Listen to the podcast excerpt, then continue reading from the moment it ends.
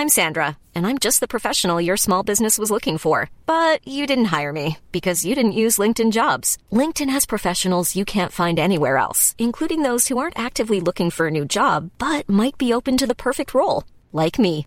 In a given month, over 70% of LinkedIn users don't visit other leading job sites. So if you're not looking on LinkedIn, you'll miss out on great candidates like Sandra. Start hiring professionals like a professional. Post your free job on linkedin.com slash people today.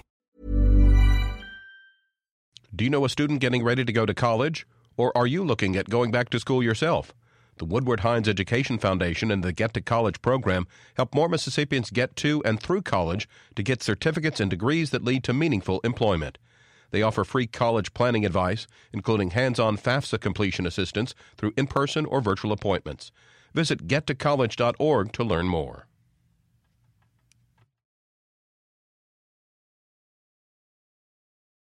Support for Mississippi Edition comes from the Mississippi Museum of Art's presentation of When Modern Was Contemporary, selections from the Roy R. Neuberger collection, from Georgia O'Keeffe to Jackson Pollock. Details at msmuseumart.org. Good morning. It's 8:30. I'm Karen Brown and this is Mississippi Edition on MPB Think Radio. On today's show, only two health insurance companies are left on the Federal Health Insurance Exchange in Mississippi. We'll talk with the insurance commissioner. It's a double-edged sword for the department and for me specifically as commissioner of insurance because we are not compensated by the federal government to go out and recruit companies to write on the exchange. Then, as floodwaters recede in the state, do the chances of disease rise? We'll take a look. Later, bibliophiles unite at the Mississippi Book Festival and entertaining and eating Southern style in our book club. That's all coming up. This is Mississippi Edition on MPB Think Radio.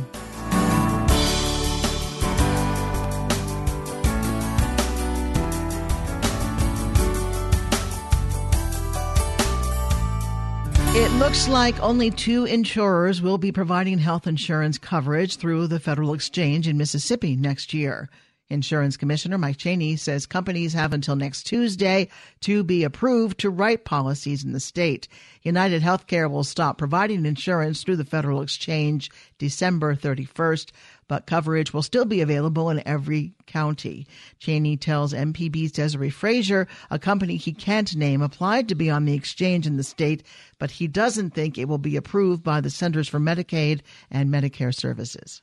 We do not have a carrier at this uh, point in time to replace United Healthcare in all 82 counties, but we do have a carrier in every county in the state, all, all 82. And actually, we have two carriers in 16 of the counties, and that would include uh, Humana and Magnolia. So we do have all of the state covered. We did have a company that had applied to write in all 82 counties, and they have not been able to get approval from CSIO, which is part of the CMS Group, which is part of HHS Health, Human Services, Federal Government, CMS, the Center for Medicaid and uh, Medicare uh, Systems, and CSIO is the Center for Insurance Information Oversight Committee. So we report to all of them, and when they give us approval, then we will know whether or not that carrier is approved to write in all 82 counties. At this point, though, I would just say that I do not think they will get approval. The company that is in all counties, which one is that? Well, at the present time, United Healthcare is in all counties, but they will cease writing in Mississippi beginning on January 1, 2017. In other words, every policy that they have out written through the Affordable Care Act will be canceled at midnight on December the 31st of 2016. Now, that does not mean that the policies that uh, United Healthcare writes for people that are in AARP, for an example, they will not be counseled. AARP policies will continue to be enforced, as will policies that are written by United Healthcare that are not on the federal exchange. Humana and Magnolia, are they in all the counties? The, uh, Magnolia is in uh, all of the 42 counties, and Humana's in 36 counties, and then we have that's the, the number should add up to 82. I just not quick in my mind with math. I think it's 46 and 36, but we have dual coverage in 16 counties by Humana and Magnolia. So there's some overlap there. There's some overlap there, but on the Gulf Coast, and we have maps that. Uh, we can send out our on our web page at www.mid.ms.gov that the consumers can look at. But in the Gulf Coast area, we have only one carrier along the Gulf Coast in each of the counties. And the counties where we have two carriers are basically within the metro area and in northern part of Mississippi and across a band that would include areas like Forrest and Lamar County. Are you involved in looking for insurers? Who handles that? Well, normally the federal government does, but it falls to uh, to the commissioner of insurance or whoever regulates the health insurance within the various states to try to recruit people to write on the on the exchange. And it's a um, double-edged sword for the department and for me specifically as commissioner of insurance because we are not compensated by the federal government to go out and recruit companies to write on the exchange. And then you have people who are for uh, who just do not like the exchange and do not like Obamacare and they think that you're committing some type of fraud for the government if you go out and help them but part of our part of our job by statutory law is to take care of consumers one and we have to enforce the law whether i like it or not. It's, it's a requirement of my statutory duty and the constitution that i will uphold the laws of mississippi and the united states of america. So that's why we do what we do. Mpb's Desare Frazier with insurance commissioner mike chaney up next, as floodwaters recede in the state, do the chances of disease rise? We'll take a look. This is Mississippi Edition on MPB Think Radio. The conventions are over, candidates have been nominated, with less than three months to Election Day. We don't know what's going to happen between now and then, but we will be here to help you understand it. Listen every day. Weekdays at 4 on MPB Think Radio. MPB is getting its very own car tag. But first, we need your help. To begin production, we need 300 of you to say yes to the tag. Go to mpbonline.org slash car tag for more information and also to sign up. A portion of the fee goes to help MPB continue to educate, inform, and entertain Mississippians. Thanks for your help, and we'll see you on the road.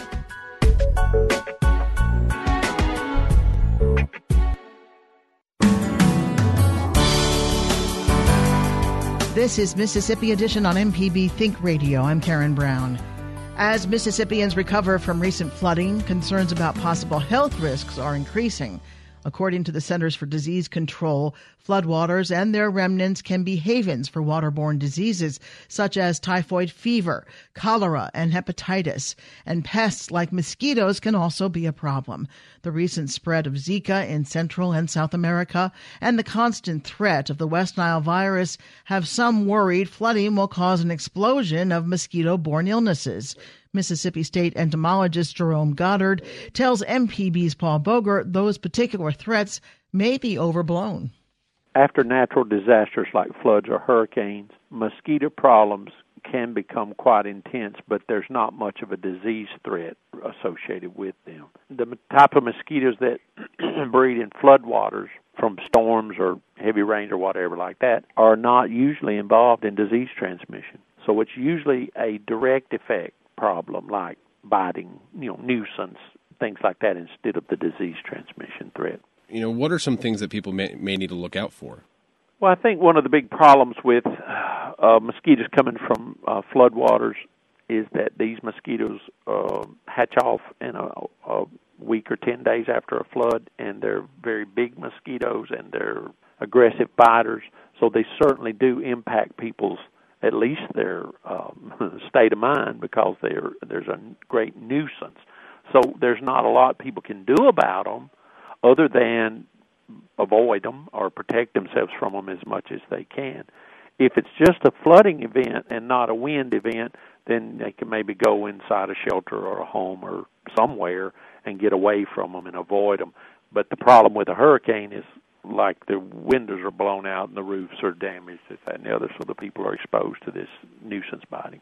Do flood conditions like this, or you know, storm conditions, natural disasters, does that lead to a greater number of mosquitoes? Definitely, after a flood, a hurricane, or other disaster in that vein, there are more mosquitoes after those events. After about two weeks, there are often tremendous mosquito numbers from these floodwater mosquitoes as these floodwaters start to subside There are lots of pools of water here, there, and the other that breed these floodwater mosquitoes, and there can be millions and millions of them, and they are a significant biting nuisance. But it's not something that people necessarily need to worry about their health. Well, yes and no. Uh, certainly, mosquito biting can be a problem other than disease transmission. If people scratch the bites, they can become secondarily infected. So there's secondary infection from mosquito biting. Some people have allergic type reactions from the biting, and then there's always this nuisance effect. You know, if if you're being bitten 300 bites a minute when you're outside, it affects your health. If if nothing else, it affects your mental health, and you can't work or do whatever you're trying to do outside. So it can be a real problem. But most studies have shown that these floodwater events do not lead to disease increases in mosquito-borne diseases. Most data does not confirm that or show that, so it's primarily a nuisance biting event. MPB's Paul Boger with entomologist Jerome Goddard. Up next, Bibliophiles unite at the Mississippi Book Festival. This is Mississippi Edition on MPB Think Radio.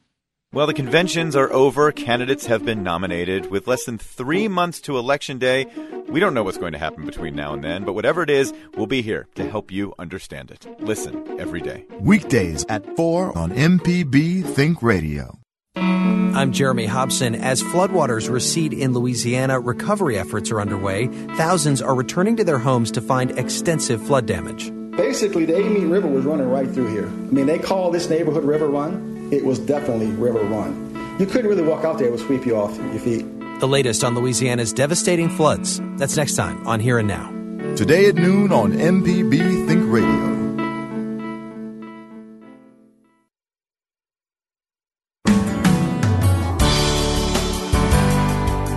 is Mississippi Edition on MPB Think Radio. I'm Karen Brown. It's time once again for the state's literary lawn party. The second Mississippi Book Festival is this Saturday at the state capitol in Jackson. Lovers of fiction, history, children's books, and more are invited to sit in on panel discussions, meet famous authors, and indulge in literature. We spoke with Holly Lange, executive director of the Mississippi Book Festival. She tells us last year's festival, the first, was bigger than anyone dreamed it would be. My word for last year was magical. It was such a great day for the whole state and for everyone to celebrate. It was the premier it was. book festival for Mississippi. It was. Did it surpass uh, your expectations in terms of attendance? Yes, we. I said to someone the other day, we had no idea. We didn't send out invitations with reply cards. We had absolutely no way to gauge how many people would come. In my mind, I hoped 2,500 people would come, and we were very fortunate that C-SPAN Book Channel came to air live from the Capitol, and they go to book festivals weekly all across the United States. And they, along with a few other people and some monitors we had in place, we gauged over 3,700 people were there. That's pretty good. That's a good size. Because it was a really hot day. I was there. It, it was, was, hot, hot, And, you know, I, I told Lieutenant Governor Reeves when we talked about this. I said, you know, when do you get 3,700 people at the Capitol who really want to be there and they're in a good mood and they're glad to see everyone? I remember going inside the Capitol and sitting down for a few minutes just to get out of the heat, and you can do that. And it's wide open. I mean, I think people think, oh my God, it's so hot, but everything's inside. I mean, the exhibitors are outside and there are food trucks outside, but the panels are held in seats with air conditioning. There was a very uh, a real celebratory sense all around. Outside inside yeah. And there were also it was standing room only and people trying to get into rooms to be part of seminars. And there was a there were some troubles with that in terms of everybody getting in where they wanted to. We there were. And and we're going to have that again. I i think that we are never ever ever going to fill the hunger that people have for this. I i just i think always leave them wanting more. Uh, and well and i wish i feel mean and you know horrible about it because i think they think we have haven't planned well. We had no idea last year that we would have lines. We are going to have that problem again this year. And Galloway has been great to open up their doors all day long to us so we can accommodate an oversized crowd in their sanctuary. But inside the Capitol, we are truly limited by the walls. Um, and we're just going to do the best we can. Tell us about, well, tell us some of the highlights that we can expect this year. Well, hot on everyone's mind, of course, um, is the presidential election. And we are not going to talk about the presidential election per se, but we do have Jon Meacham and Stuart Stevens and Trent Lott coming to talk about their books they've written about presidents and their take on the presidential election. And I think people are very interested in that panel and what they have to say. Um, and Richard Ford will be here. We invited a few others who just couldn't clear their schedules, and that's okay. We're also celebrating the 75th birthday of Curious George. All um, right. So there's going to be a huge birthday party for Curious George outside under a big tent with fans, and we're going to give away popsicles. We figured, what, what are you going to give to kids? well, it's going to be hot, so we're going to give them some popsicles so they can cool off. I think 75th anniversary of Curious George is something that my parents knew about, I celebrated, and my children celebrate. That is a generational book and a a character that we all love. And so we've brought Curious George to the festival this year books are for sale. I know that authors take turns being at, outside at tables where they'll sign your book, they'll sell you a book, or there and there are stores represented, independent booksellers who will yeah. have books for sale. So here's how it flows: we have official panelists who participate inside and talk about their books, and they have coordinated. Those authors coordinate with Lemuria and Nautilus Publishing and whoever else is, carries their book and those booksellers will be on the street and they will be selling their books. And you can, of course, bring your book if you have a copy of, mm-hmm. you know, Julia Reed's new book and you want her to sign it. That's fine too. We will have a large author signing tent on the property, on the lawn of the Capitol. So you'll get in a line and we'll have all the authors lined up and you will just go through the line and get your signature. This is not a meet and greet. You don't spend 30 minutes with them or anything like that. It is simply, hi, how are you? It's nice to meet you. Here's my book. And we will have a separate signing schedule available that day and on our website so people can know when their author will be there to get their signature, which is different from when they'll be inside on a panel. Also on the street, we have over 60 authors and artists who will be selling their books independently under a big tent too. And that was very popular last year. Mm-hmm. Tell us some of the other uh, writers, authors who will be there hosting a seminar, perhaps, or leading a talk. Well, you can't have a book festival at the state of Mississippi and not talk about food. So we have um, Robert St. John and Sara Foster, along with Julie Reed, coming to talk about not only food and recipes, but Julie's going to talk about tamales. She loves to talk about tamales. and we have comics and cartoons. Historical fiction was very popular last year, and so that's one we're bringing back. Tom Piazza will be here with Katy Simpson Smith, Taylor Brown, and Ariel Lawhon. Southern Fiction Today, which I think if you go to our website and read about, it's a fascinating. It's a it's sort of a broad topic for Southern writers. Um, and we will do our best to accommodate to get everybody a seat in the room they want to go, but we know we're not going to make it. Well, and after everything you just told us and all of the events, let me remind our listeners this is on one day. This is August 20th and only on August 20th. Only so you'll want to go online not only to familiarize yourself, but figure out your plan, where we, you're going to go and when you're going to be there. And we have a we'll have a site map available that day and an easy to read guide to help you get where you need to be, but you really do need to make a plan before you show up. And Holly, we have tons of parking downtown. Wonderful. That's a good thing. Holly Lange is executive director of the Mississippi Book Festival, which is on August 20th, again at the Mississippi Capitol and the grounds surrounding the Capitol. Thank you so much. Thanks, Karen. I appreciate it. You just heard that Julia Reed's going to be at the book festival. Well, up next, we talk to her about entertaining and eating Southern style in our book club. This is Mississippi Edition on MPB Think Radio. Philosopher Travis Rieder thinks we can avoid climate catastrophe by cutting the global birth rate soon.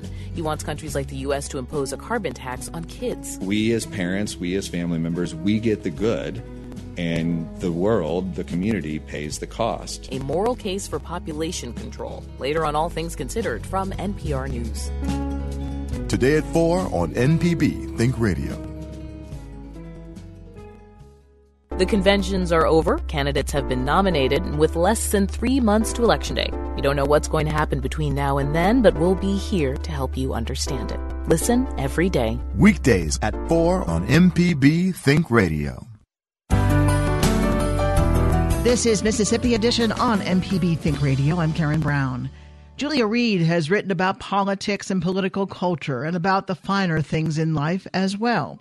The Greenville native has been an ambassador for the Southern way of life since she moved north to work in magazines and publishing. In her new book, Julia Reed South, Spirited, Entertaining, and High Style Fun All Year Long, Reed shares some of the tips and tricks she has learned over the years for throwing a spirited get together. She tells us one particular New York City party put her in a position to champion champion the Southern way of entertaining. I when I, I I guess I moved to New York in my late twenties, and I was in my mid thirties. And I was working at Vogue then, and I had a colleague, Michael Boodro, who's now the editor in chief of Elle, and he's one of my dearest friends. And he was leaving the magazine, he was leaving Vogue, and I had a, a, a goodbye party for him. And it wasn't my usual guest list. I mean, I didn't really know the people, his, his pals on the guest list. So all these people that I didn't really know were in my apartment, and I served what I always served, which was ham biscuits. I was famous for carrying up frozen Marshall's biscuits in paper bags from home. But the guests were used to eating like some old thin slivers of deli roast beef on a hard roll at a party. Well, I mean, I'm having some sliced tenderloin on a yeast roll, and I'm having some good ham on a what looks like a homemade buttermilk biscuit, and I've got pimento cheese sandwiches and deviled eggs and big bowls of crab meat maison like they serve at Galatoire's, which is basically just crab meat and homemade mayonnaise on toast points and just on and on and on. The kind of stuff that my mother always served at what she called a cocktail supper. So I had all this food that nobody had ever seen, and it was like I don't think anybody in the room had literally ever seen a deviled egg. They were chasing the trays around. They were staring into the crab meat like it was like the seventh wonder of the world or something. it was just hilarious to watch, you know, because this was my kind of standard menu for parties like this. And it was a time, keep in mind, in New York, it was still sort of the late 80s, early 90s when people were serving things like undercooked snow peas with some kind of beige fish paste piped in the middle of it or, you know. Anyway, they were they were much impressed by this what most people listening to you on the radio or me on the radio could serve tomorrow night if if somebody dropped by just without thinking about it. The next morning, I promise you, I'm not exaggerating. I was lying in the bed recovering from this party, and the phone rang, and an editor for the New York Times Magazine had been there, and he said, uh, "Have you ever written about food?" And I said, "No." I'd written about pretty much everything in my career: politics, business, fashion, and so he asked me. He said, "You know, our food our food columnist just left. Will you have you you know would you consider it?" So I said, "Sure." So I wrote the food column in the Times Magazine for the next three and a half years, and that's kind of how this started. Literally because I had a party and had some deviled eggs, basically. Have you ever um, had a, a dinner party that bombed? It depends on the definition, I guess you got to say. One night well, I had a party you were glad when it was over. You were really glad Um, when it was over. I'm sure I have, but like when some things that most people would think were bombs, I've always gotten a kick out of. Like I had one party one time where a fairly conservative friend of a friend of mine, he was my friend's guest, got in a huge fight with a more sort of enlightened, shall we say, arts activist, and they got in such a fight that she started beating him over the head with some bread. To me, that was sort of a huge success, and everybody ended up as friends. That's the other thing, you know, you can have a debate and if you're drinking wine around the table and literally breaking bread, not maybe over somebody's head, but like, but, uh, you know, it keeps things civilized up to a point. And, you know, and obviously that was, the bread was half in jest. But I, I do think that that is important. What do people who haven't entertained much, who are nervous about it, what are they most concerned about? Oh God, I think people are jittery about everything. Obviously, how their house looks, how they're going to put together food that tastes good. I mean, mo- most people tend to worry too much about impressing. Keep in mind that these people were blown away by a deviled egg, a pimento cheese, that lowliest of food a lot of people call southern pate. I think that when people worry about impressing or getting too fussy, they get all nervous and then it all falls apart. I remember when I was such a nervous person like that, when I was giving the parties that I was describing to you very early on, like my first few dinner parties, and I'm trying to impress my much more accomplished colleagues. That was just when like Nouvelle cuisine had just been invented, and ironically, I'd saved all these New York Times Magazine recipes with all these sort of elaborate things, and or you know modern and complicated whatever. And I call my mother on the phone, and I'm just driving her crazy going through these stacks of recipes. And finally, she just got so exasperated. She says, "You know what? Why don't you make something that tastes good?" Julia Reed's latest book is Julia Reed South, spirited, entertaining, and high style fun all year long. Julia, thank you very much. Thank you so much, Karen. It's a pleasure. Stay tuned to MPB Think Radio for local Mississippi based programs all morning long. Coming up this morning, it's Creature Comforts, MPB Season Pass, and Southern Remedy. If you missed part of the show, there are several ways you can listen. On our website, mpbonline.org, through the MPB Multimedia app, or search for Mississippi Edition in your favorite podcasting app. You can subscribe to the show right there. It's easy. I'm Karen Brown. Join us again tomorrow morning at 8:30 for the next Mississippi edition only on MPB Think Radio.